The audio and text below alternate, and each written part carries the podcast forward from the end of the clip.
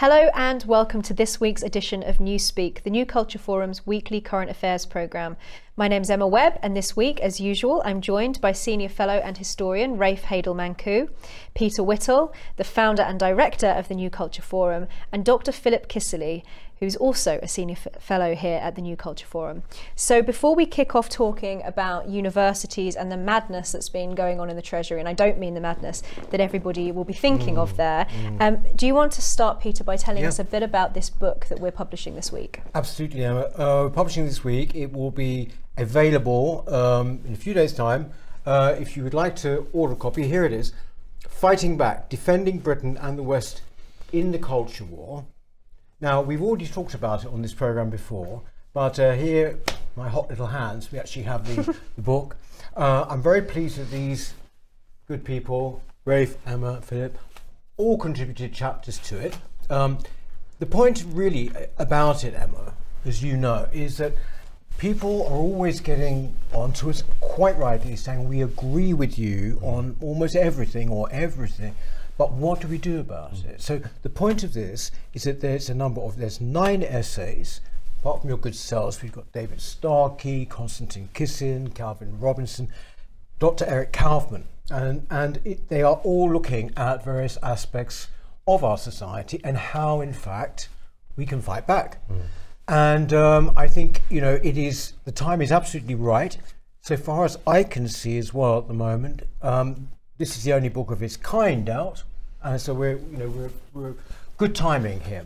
Um, but um, it's ten pounds, and it will be available on Amazon. But in the meantime, if you'd like a copy, um, please do write. Just drop us an email at membership at newcultureforum.org.uk or go to the website, or indeed uh, there's the other one which is contact at newcultureforum.org uk. And what we will do is we will collate your requests and then obviously uh, send you a copy. But um, I think um, we should all be very pleased with it actually. You're dealing with immigration and multiculturalism. And segregation. And you're dealing with education, which is at the root of it all. Mm-hmm. And what was good about yours as well, what I noticed as well when we did the conference, is that your speech got this huge uh, number of views. It's like a, an everyday what What mm. should I do every day in my everyday conversation with people? And that's what people want to know. like like the know. agony aunts response yes, exactly. to what should I do? it, so it, it, kind of offers a strategy, yes. doesn't it? And mm. it and it isn't a, an emotional, visceral response, although yeah. there is mm. an element of that. It's it's a it's a it's a cool intellectual. This is what you do in the face of this mm. craziness, and this is this is the response, or, mm. or this is advice which is mm-hmm. which is useful and i think that's uh, actually that's really comforting for mm. people because uh, mm-hmm. our editor brilliant editor stephen balogh called it a, a, a companion didn't he and mm-hmm. i think it is a companion yeah. i think people can often feel very disempowered as well because when we t- when you when we talk about things like marching back through the institutions and all of these big things that need to be done in order to try and change the tide and that can make people feel very small, uh, as if there's nothing that really they as an individual can do. And I think the point of um, of, my, of, my, speech at the conference, which has um, been reprinted as, as, a chapter in this book, was to, to to explain to people, firstly, that there is something that you can do in your daily life, that you're more powerful than you think you are, um, and secondly, and importantly, um, it it takes and transforms Solzhenitsyn's um, own advice. And I think that's another point is that there have been people who have been here before. Mm. Um, not to say that there's a direct comparison between our situation, what it was like to live under Soviet rule or under any other form of totalitarianism, but there have been people who have thought about these mm. issues before um, and have thought about how much power individuals really do have in their daily life. I, th- I think, uh, yeah, I think the one thing we never ever lose sight of is that it's all very well people have jobs you know mm-hmm. they have employers and they have to pay mortgages and things like that however um, to pick up your point uh, actually in a few days time on the channel we're going to be speaking to some quite well-known cases of people who were not originally well-known uh, became well-known simply because they fought back mm. i mean uh, mm-hmm. a nurse amy gallagher we have we've got harry miller famously obviously on the free speech front with the police and then uh, Nick Buckley, who was fired from his charity. So there are cases where people have actually said, you know what, enough. Mm. Uh, mm. My, my dignity and freedom of speech is worth more to me than your job. Mm-hmm. Uh, so anyway, that's it. Fighting back, right? In all good websites at the moment. so let's um, let's dig into this week's topics then. Um, starting off with universities and this uh, news story about the Quality Assurance Agency um, that has given certain guidance to uh, universities to incorporate what we would call woke ideology into their curriculums. Mm. Yes, so we have this Quality Assurance Agency, and most people, when they hear of such a society, will think well, this is a decent, sound organisation that's there to provide the consumer with a, their stamp of approval. But what have they said? That schools, universities must teach the, the colonialism and white supremacy mm. in, in fields like mathematics and science as well, for example.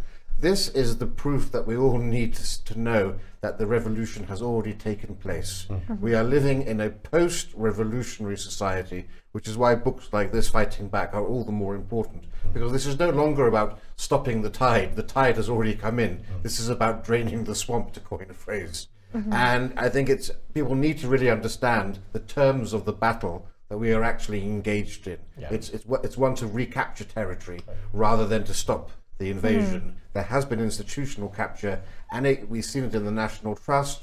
We've seen mm-hmm. it, as we'll discuss soon enough, in, in the Treasury as well. Mm-hmm. Uh, every institution that we have now seems to have been overtaken by this ideology, and it's going to take a concerted effort by all parties uh, by parties, I mean all players and activists and, and people in the society as, a whole, mm-hmm. as well as in government, mm-hmm. to, to, to, try to reverse this because it is a, a monumental task now, unfortunately. Philip, you're, you're, you're at the coalface uh, of this, aren't you? So, mm-hmm. what, in terms of what this would look like on the inside you know how how you can imagine different subjects incorporating these things into their curriculums because you know they don't have to listen to the quality assurance agency but presumably they will so from from your perspective on in the coal, on the coal face you know how how do you see this sort of thing actually playing out well i think the best thing to do is is to historicize it slightly and i don't mean decades and decades and decades. I just mean over the last 10 years or so. And I think, I think what's happened is 10 years ago, this was beginning to be a very definite issue that um, ideology was overtaking everything. Now, it's always been left wing and it's always been a bit crazy, but ideology was overtaking everything, mm. okay? And that was in the, the, the drive to be multidisciplinary or interdisciplinary. So you would have a, a theoretical framework over everything. And no matter what question you asked, you'd always came up, come up with the same answer because you were, you were framing it in a particular way. So that was one thing, but now we've gone further than that, and, it, and the, the language is much more emotive.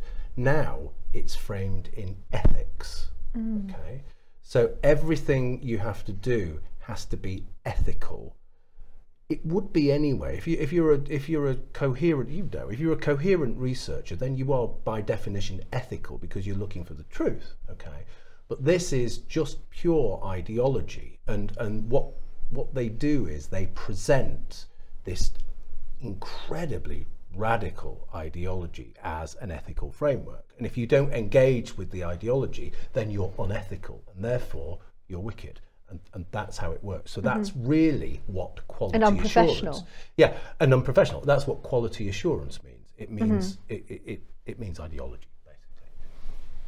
Peter.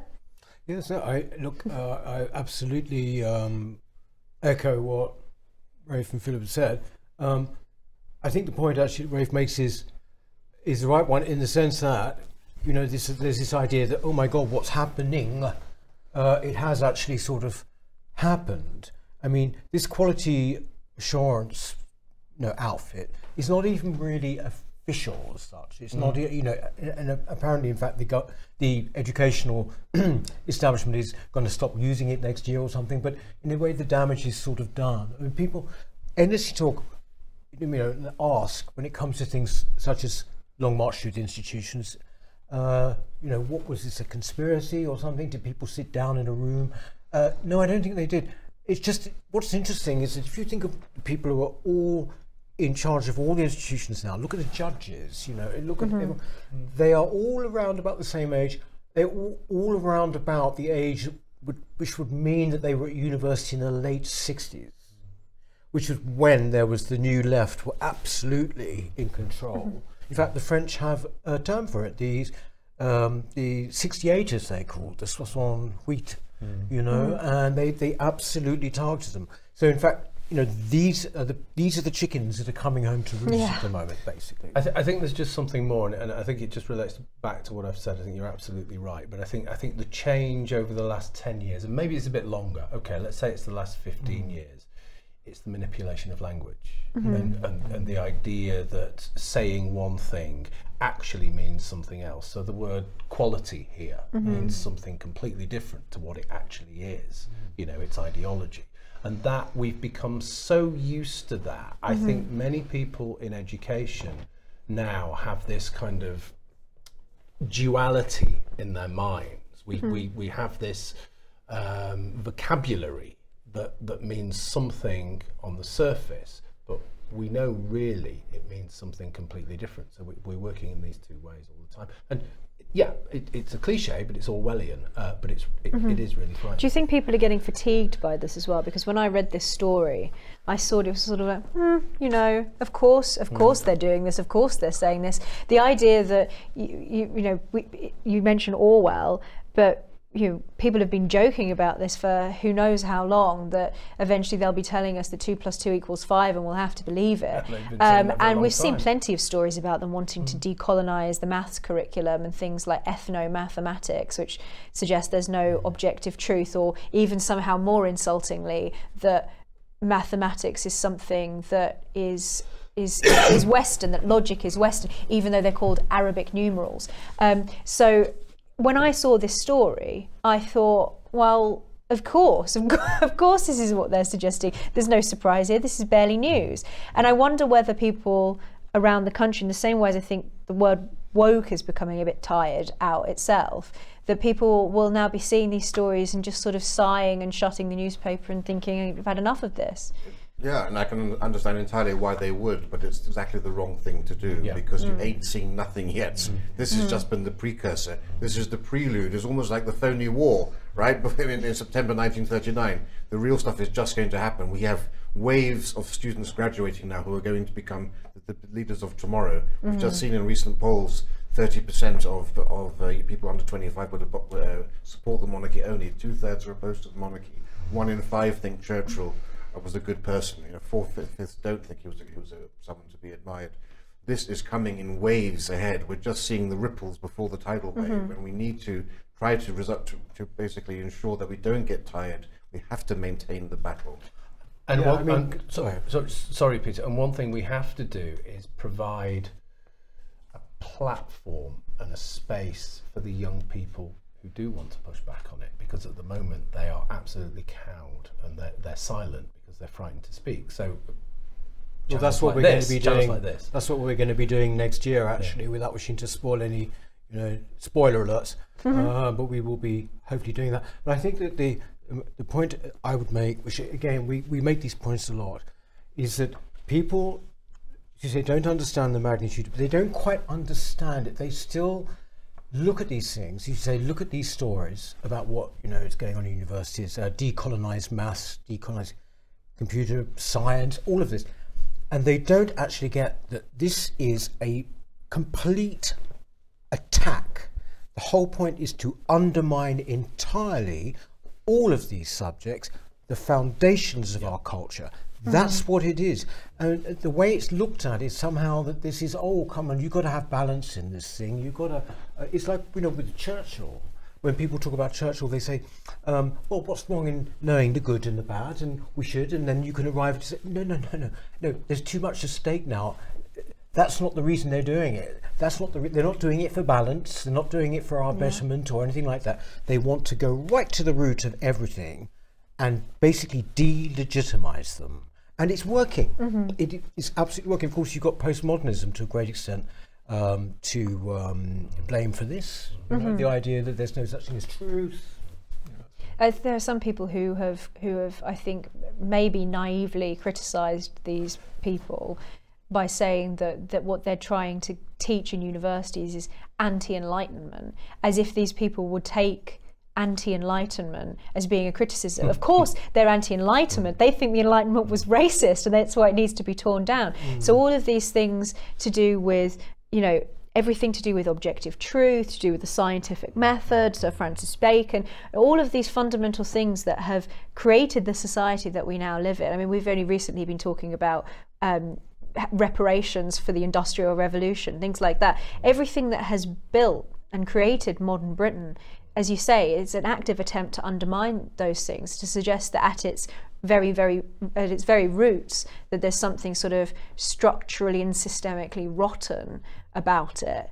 Um, and so to criticize them, to say that they're anti-enlightenment, I think they just nod and say, yes, of course, that's exactly what we're trying to do. And, and, and, and that also means, just to, just to very briefly finish my point, that what, um, what Rafe, you were saying about, um, you know, the, the the, the, the time bomb really of students going forward is that we're also it's not just simply that we're going to have masses of people who are who are steeped in ideology, it's also that we're going to have masses of people who are fundamentally uneducated because they're not educated in the scientific method. They don't have the tools to seek truth, no, as you were saying earlier. They don't value objectivity, and they actually can't think clearly because they've only been taught. I, they've been to a to a sort of um, yeah, they've just they've just been taught ideology. I was gonna I was gonna really think, go hard uh, there, but I won't. I mean, I mean one, of, one, of, the things I do, and, and, I push back on it in the classroom.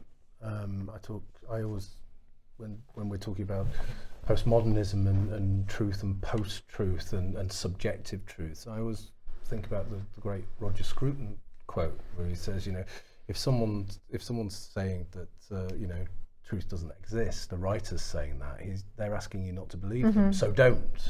You know, mm-hmm. and, and, I think that's a really good starting point for young people, and, and then and then pushing. But the point is, we do have to push back. We do have to fight back, and that doesn't necessarily mean great big cause célèbre things. It's like you you were saying in your chapter. It's it's it's small day to day things. It's it's actually saying no incrementally, mm-hmm. I think. And I think that's really important. Because the way we've got here is by saying, yes, sure, okay, whatever, incrementally. Yeah.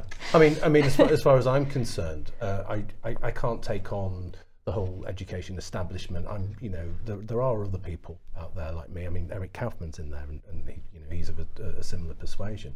But you can push back intellectually. You can challenge these these assumptions and, and, and these ideas because they're, they're just ideas and they're there to be knocked down you know. But it is it is small, it is incremental, it's a day to day thing, as well as the other stuff which is bigger. Peter, I say actually that uh, we were talking about leaders. You were writing the Lions Den recently.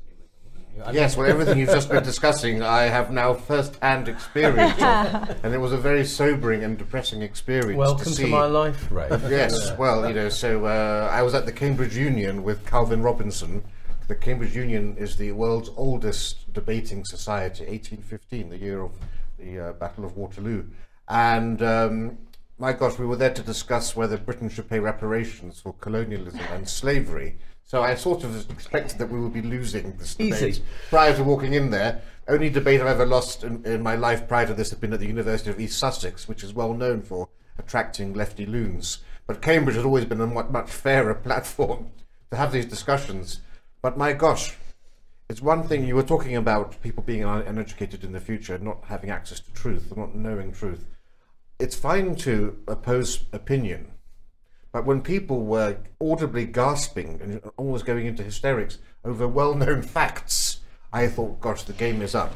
You know, just to say, just to point out the fact that there were that Africans were involved in slavery and that as many Africans were kept in slavery in Africa as crossed over the Atlantic my gosh, the shrieks.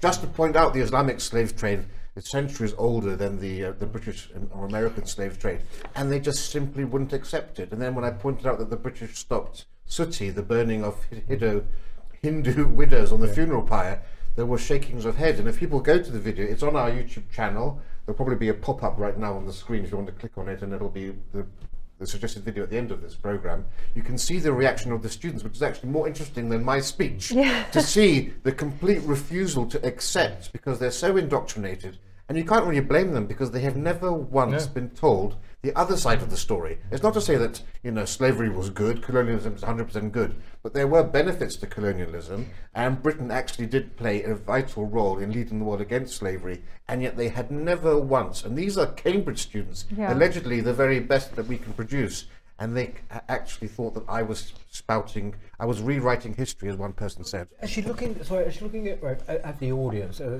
you know, the young audience, a lot of foreign students in there, and I'm just wondering actually whether one of the incentives behind much of this is also the need to cater to non-British students coming in. Yeah, I, th- I think that's definitely. You know, I the deco- decolonisation thing, whether it's another kind of so. way. So I, I, I, just before I say what I'm going to say, I just want to say how phenomenal I thought you were, Rafe, because it was it was just it was it was magisterial. Um, but I think we can probably play um, a, a, quick clip um, from that. Then again, why is the demand for reparations always focused and framed in terms of Britain? Why are no activists asking for reparations from the African states that were equally complicit in slavery? Should they not pay reparations? They provided the slaves that were transferred over the ocean, and millions more slaves were kept in slavery in Africa by other Africans, just as were being transported across the Atlantic. Why does nobody ever actually speak about that unpleasant truth? What about the Arabs and the Muslims who bought and sold African slaves for centuries before the British arrived and continued to do so into the 20th century until the British and the French tried to stop it? And indeed, what about the slavery that carries on today? The International Labour Organization says that currently approximately seven in every 1,000 Africans is a slave. 10 million people. In 2017, CNN reported hundreds of slaves are sold every week in Libya. So much energy is given to historic reparation and the historic plight of slaves. I would have more time for the argument if the people actively actively pursuing that course of action were equally vocal about surely the far more horrendous plight of slaves today, where there are more slaves today in bondage, in slavery, than crossed over the Atlantic. So, where are the protests outside the Nigerian High Commission? Where are the protests outside the embassies of Niger, which has 800,000 slaves today? What about Mali and Chad and Sudan and Cameroon? It's almost as if there's an ulterior motivation behind the call for apologies and reparations exclusively from Britain. Um, and one, one of the, the parts of this whole debate that I, I can't I don't know if I can't remember if this was in response to you or in response to Calvin, but one student actually stood up and said, um, "We're Cambridge something like we're Cambridge students. We don't need to be taught about this, or we don't we don't you know." And as a former Cambridge student and and member of the Cambridge Union, I wasn't just horrified by that. I was also embarrassed. I felt I actually felt embarrassed by association yes. because the, the the the sort of the arrogance, the hubris, and this the just lack of intellectual humility, the basic intellectual humility that is required for you to be able to learn anything. Why would you listen to somebody who prefaces I, what they say with something like that? I, I think I think there's something um, there about the lack of self-awareness and that lack of self-awareness sets up the ridiculous emotional response that mm-hmm. you were mm-hmm. seeing you know because it isn't what you're saying it, it's the speaker isn't it and and it's the identity of the speaker defines completely their response mm-hmm. to, to, to what's happening so if if they identify with the speaker and and they I'd, I'd say they love the speaker for their then that's all well and good. But the idea that, that facts get in the way is they, they just cannot. And it's not mm-hmm. just young people, it's older people as well. I'm not, I'm not just having a go at young people here.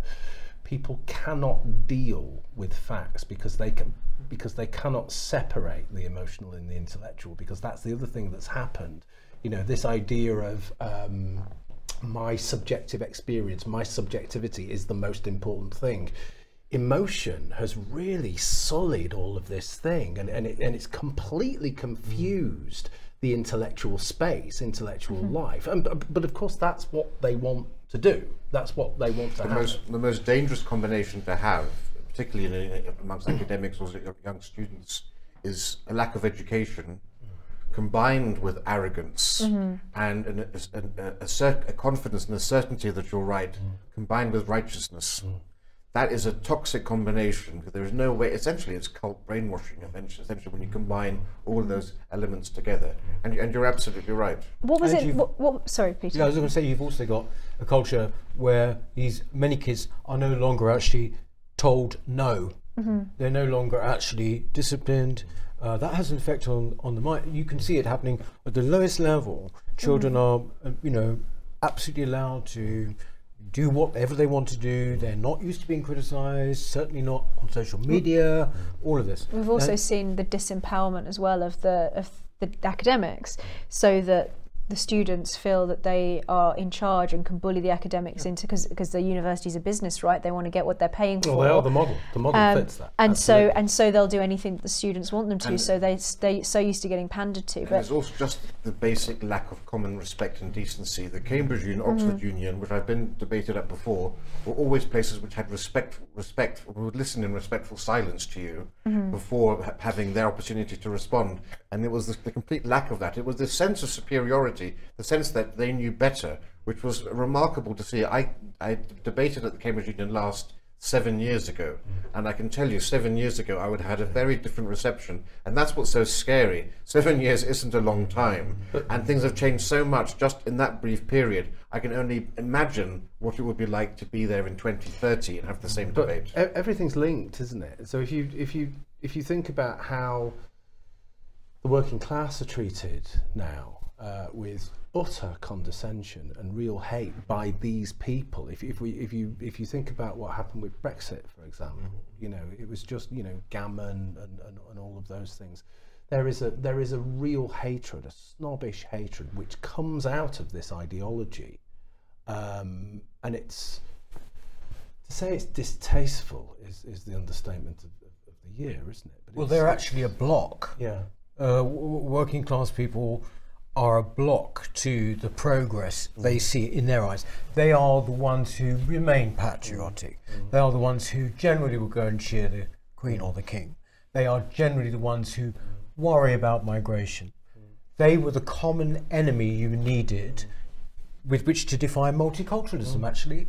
And, and it, that's what was needed. And, and, it, and, it, just goes to show, doesn't it, how we've how we've gone back because now universities are enclaves of the chattering mm. class, mm. and we'd spent well since since 1945 and since student grants and and, and the, the reconstruction mm. and all of those things, we we worked to you know change that, mm. and, mm-hmm. and now pretty much we're back to where we started. We started. Rafe, I want to ask I you. I should say actually, just just on that point though, what we're also seeing though there's a lot of people coming in from comprehensive. So right now, if you've gone to Eton, I know, my, uh, I know people who have difficulty getting their children into universities now because universities are now deliberately uh, biased against private schools they and are, are bringing yeah, in comprehensive schools. Thing. And what I noticed at the Cambridge Union was actually a lot of people coming in who weren't privileged or from the upper classes, but they were wholly ignorant. They weren't as qualified because of this desire to bring in people from comprehensive schools and to meet ethnic minority quotas and so forth. People were coming in. I could see the standard of yeah. students was much lower than seven I, years I'm ago. certainly not talking about the upper classes. No. I'm talking about the chattering oh, yeah. classes. But, yeah. but, my point is, uh, yeah. that's another big issue. Is people at mm-hmm. university have there's a much lower standard of intelligence, I would mm-hmm. actually say, than there was seven years ago, and I could really see that in the audience. In, uh, that so that that ties in with what I was going to ask you, which is in your obviously when you go to debate at one of these places, you, your interaction with the audience is not just while you're in front of them debating, but you have other interactions as well along the way. What what was your sort of experience, your feeling of the students, the, the interactions that you had with them? Well, the few interactions I had, because most people automatically cleared a wide berth between Calvin and myself, whereas there was this almost sort of like you know Bobby Bobby Moore in '66 for the other side, you know, going around.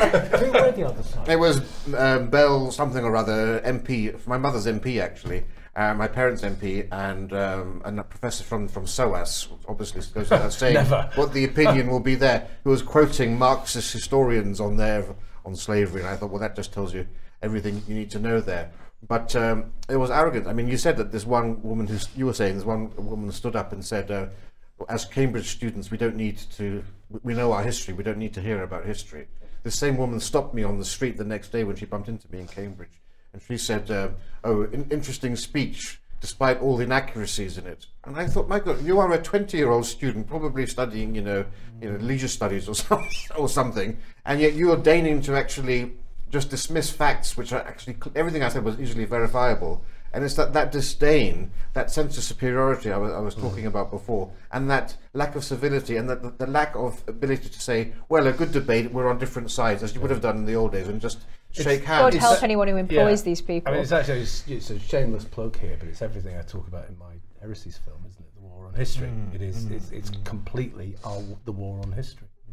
So shall we um, move on to a related subject, which is the, the, as I mentioned in my introduction, the madness and the treasury, not in relation to the uh, awful uh, autumn statement that we uh, we saw last week, but actually um, this news story about the six percent um, quota, six percent target for um, Black British people within the within the treasury, um, which was pointed out by the Telegraph, is far above the the proportion of the population is only three percent of the population are um, Black British, according to the 2011 census. Uh, so, what what are your thoughts on on this? Well, it just uh, this is all about equity, isn't it? Yeah. You hear this word equity. Mm. Uh, we used to hear equality, but basically, um, equity. You could describe it as being about um, equality of outcome that, that's how I see it. In other words, they look at the thing and they say, right, okay, um, our population is this, that, and this. Uh, here we have the treasury, or whatever else, if you like, the police, or whatever else is. Uh, how come we, it's only at that percentage or that percentage? The idea that it's about any kind of merit or people who are, who are best for the job is neither here nor there. In other words, they've just got to get those quotas up. But the thing with the treasury, I don't know, this 3%, that seems low to me. Mm-hmm. I mean, well, that's from the 2011 census. Yeah, just these things are always underestimated. So uh, on purpose. The MP Ben Bradley, I think it was him who said this, and, and I agreed with him, was that if you were to hire people on merit alone, it wouldn't be objectionable to have, say, 50% of the people in the treasury to be black british if they were being hired just purely on merit mm-hmm. and it's it's almost insulting to suggest that you should have to do this sort of affirmative action to mm. reach a certain percentage in order to, rather than just hiring people mm. on the basis of their qualifications mm. and that under the current circumstances with the economy the way that it is that even more so the treasury should be focusing its hiring on those people who are most qualified to do that mm. that role um, but instead they're, they're, they're, they're taking this frankly insulting mm. um, approach of just trying to hire people on the basis of their biological characteristics rather than their qualifications. And it's worse than that because they're actually exceeding the percentages yeah. in the population. And I wondered what was going to happen when we actually reached the levels that they are actually in the population. I, and now we've seen. I mean, you, you could. There's just no defence to it. You, there's no defence for doubling. What they've said is, oh well, because there are, because the Treasury is based in London and ethnic minorities make up a greater proportion of London's population, mm. we can justify having more mm. ethnic minorities working for the Treasury than they should be allocated based on a national population. I don't buy that. I also don't buy it because you are drawing from a much smaller pool because just because of the very fact that people have come over from overseas in recent years, they aren't actually uh, high, found higher up in the social hierarchies, mm. in the career hierarchies. So you're actually drawing that 6% from a tiny pool compared to the, the, the, rest of the population. And so the quality that you're going to get from that tiny pool, mm. because most black people coming over, for example, are still working in low skilled industries because they've come from Africa and elsewhere, and they haven't, they're not second generation, not third generation, so they haven't actually been able to get the education that they need. So we're actually depriving our civil service of some of the great minds that you used to have with the fast track stream. Mm-hmm. And, the, and the modelling, of course, is, is just stupid as well. So you've already talked about you know they, they, they play these tricks fast and loose, don't they, with, with the, with, the, facts. So they'll say something like, well, it's based in London and there's a higher percentage of ethnic minorities in London, so we need a higher percentage. And they'll also do something, bringing back it to Peter's point about equity. They'll say something like, well, ethnic minorities have, have had a, a, a difficult time in life. They've been held back, so we need to even that out by having a greater percentage of minorities to give to give them more more of a chance what they won't say, and that's just based on the colour of their skin, but what they won't do is the same thing with, say, white working class boys. And we know that they really are held back, you know, in, in, in education. But it's so selective, and it's just, I mean, the only word you can use to describe it is actually racist. Mm. That's what it is. It's racist. Oh, yeah, absolutely. And social engineering. And social engineering. Complete social engineering. But we know, for example, also that if you are if you are slim and attractive, you are more likely to get a job in an interview, right? Mm. So what about? And this is not a job offer from myself. I'm not looking for. A, if, yeah, but the point is, is that not next logically, right? What about all of the, the, the fat, unattractive people who've been disadvantaged? Don't they deserve a, a, job in the treasury as well because they have had decades, if not centuries, of exclusion from these corridors of power. No, you know that's that's an obvious next step in all of this, isn't it? Quotas to counter system, systemic fat phobia. some some some institutions also um, are hugely disproportionate. I mean, like the BBC is a good example in terms of ethnic, ethnicity and ethnic minorities. It's hugely disproportionate to the population mm. at large. So, I mean, it, I think that the, it, that that is sort of like the reason they give. I think that this is all again part or somehow um, pandering to an idea somehow we are not exactly evil, but that we are to blame for these things. We are to blame for this, right? And uh, that is that's behind it all. The part so of the reason why those institutions are systemically yes, bad is because there are too many white British people in them. I remember people when I was in City Hall. I remember people walking around and, and you, you know talking about their their privilege and I was still at the stage, you know, God, like naive, I guess, still at the stage where I think the only time you could really bring that up was to be mocking or to, you know, it must be comedy in some way, but it wasn't. They would say, you know, you'd see these two kind of white beta guys, middle class beta kind of guys in the lifting. One saying, well, I am aware of my privilege in this situation. You, and you sort of want to burst out laughing.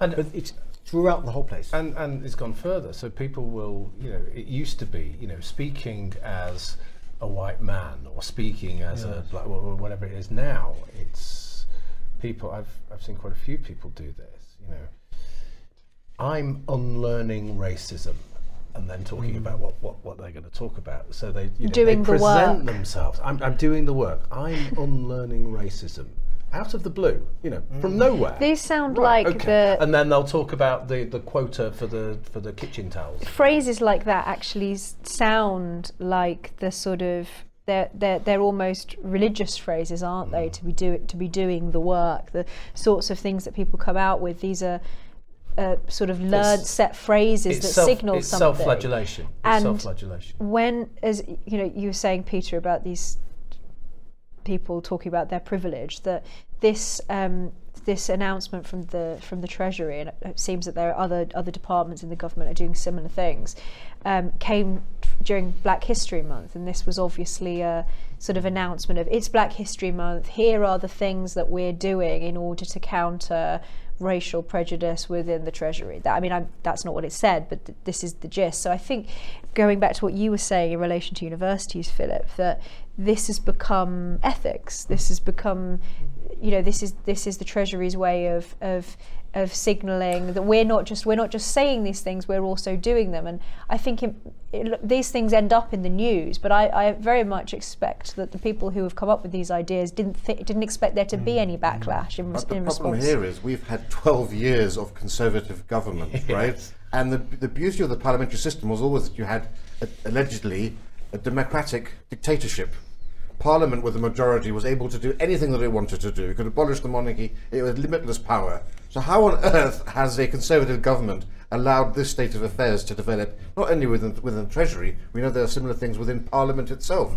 You know, if you can't sort out your own house, literally, mm. how can you effectively govern the country? There's almost like a Jordan Peterson expression right there. This is the problem. The takeover, the institutional takeover is in is in our government departments and it's in government. The buildings look the same on Whitehall, mm. while there are cuckoos in the nest. This goes back to what we were saying about the, this undermining of the Enlightenment as well, because whether you're in the Labour Party or in the Conservative Party, if you are in the uh, you know the elite echelons of, of, of anywhere on the political spectrum that what you get is this fundamentally anti-enlightenment thinking which and, and this idea of having quotas of affirmative mm. action mm.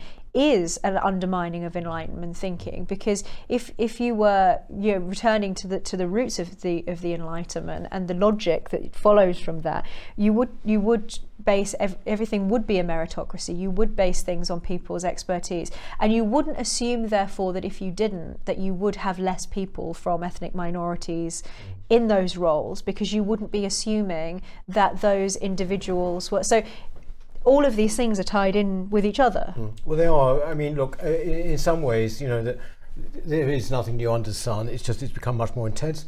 Only about what 15 years ago, do you remember there was a guy called Greg Dyke, mm. uh, and he was chair, uh, director general of the, of the BBC. Used to be at ITV before that. He made it he became quite famous for this praise. He said, "Well, the problem with the BBC is it's hideously white." Mm. Right? And um, I remember seeing someone at the uh, at the proms a few years later. You know, one of the commentators at the proms say, "Oh, look, this is hideously hideously white." Um, sort of went past like you know okay you can say this is too white if you want you know but why hideously what's mm. this what's this hideously mm. you know i mean no one would say oh braxton uh, brixton as it used to be is hideously black no one would dream of saying that mm. you know but somehow it's just kind of innate this is wrong to say hideously white shows a level of self-loathing um, that is taken for granted. But I think they taken take for granted. I think there's a delight in it, though. I think people who, like, if you remember Jon Snow saying he'd never seen more white people in his right. life. I can't remember exactly the context, but something to do with Brexit. A, Brexit march they, through Whitehall. I think that these people take it. Take it. No, they go to Glastonbury. Yeah. they, they, I think they take a delight in it because they're. It's. Uh, I'm not one of them. I'm not one of the hoi polloi. They're trying to. They're trying to find themselves on the right side of where they see history but going. Just to just to tie it all together. History is just middle class opinion. Yeah, sorry, class. It's just opinion. middle class yeah. opinion. This, but, but, everyone's using this expression. But, but just to just to tie it all together, you know, the the government obsessed with quotas, the BBC obsessed with colour, education obsessed with colonialism. They're not doing what they're supposed to do. The, the government should be dealing with policy. The BBC should be entertaining. Mm. Education should be about subjects and disciplines. It's what I said before. All that stuff is going out of the way, and people don't know anything. All they mm-hmm. know is is oh, how many how many black people are here? How many white people are here? What what's our relationship? What's the power relationship here? How can we deconstruct these narratives? But they've never read Shakespeare. Then they're not equipped properly. They're not equipped to do, they're not equipped to do anything else, and they're not actually in terms of learning and research and in terms mm-hmm. of methodology they don't know any of that stuff other than mm-hmm. this particular thing which is which is uh, postmodernism and mm-hmm. gobbledygook that's the first thing that has to be done isn't it that you have to purge young minds in order for the the, the new way of thinking to ha- to have some blank slate to settle well, on. But actually, if you things rather than ideology, got, yeah, people yeah. have got to also. I think people have got to. They've just got to wake up. I mean, I, I, I mean, for example, in the school uh, scenario, mm. um, what they're being taught in schools. We did that great program with Calvin. It, you know, it, it's pretty much in the news all the time now, actually, about what's being taught in schools. Um, but just anecdotal evidence, you know, from my own family, you know, the the uh, mothers, for example, at the school gate, they will say, "What's wrong with a What's wrong with a, a trans, uh, you know, uh, drag queen doing a story? What's what, what's wrong? What's your problem with it? You know, this is this is I've hear, I've heard these things. They've got to wake up at the moment. You know that they just don't understand what's going on. Well, that's an interesting note to end on. Um, we've gone all the way full circle to drag queens. Um, thank you so much, Rafe. Thank you, uh, Peter. Thank you, Philip. And thank you for watching. Please uh, comment below. Let us know what you think of the subjects that we've discussed today, and we will see you next time on Newspeak. Hello. If you're enjoying the New Culture Forum channel and you believe in our mission, may I invite you to join our membership scheme at the link below or on our website, newcultureforum.org.uk. Our work is more important now than ever, and we have great plans ahead for the future, but we can't do it without your support. From as little as £3 per month, you can help ensure that we continue on our mission. As a member, you'll receive a range of benefits, including access to exclusive content, invitations to our private events, including here at our studios, free copies of our books, and much, much more, including, of course, our famous NCF mug. If you aren't able to become a member, then please help us by clicking this button and subscribing to our channel. It's completely free. Just remember to also click the bell icon so that you can get notifications when we post new videos. Thank you.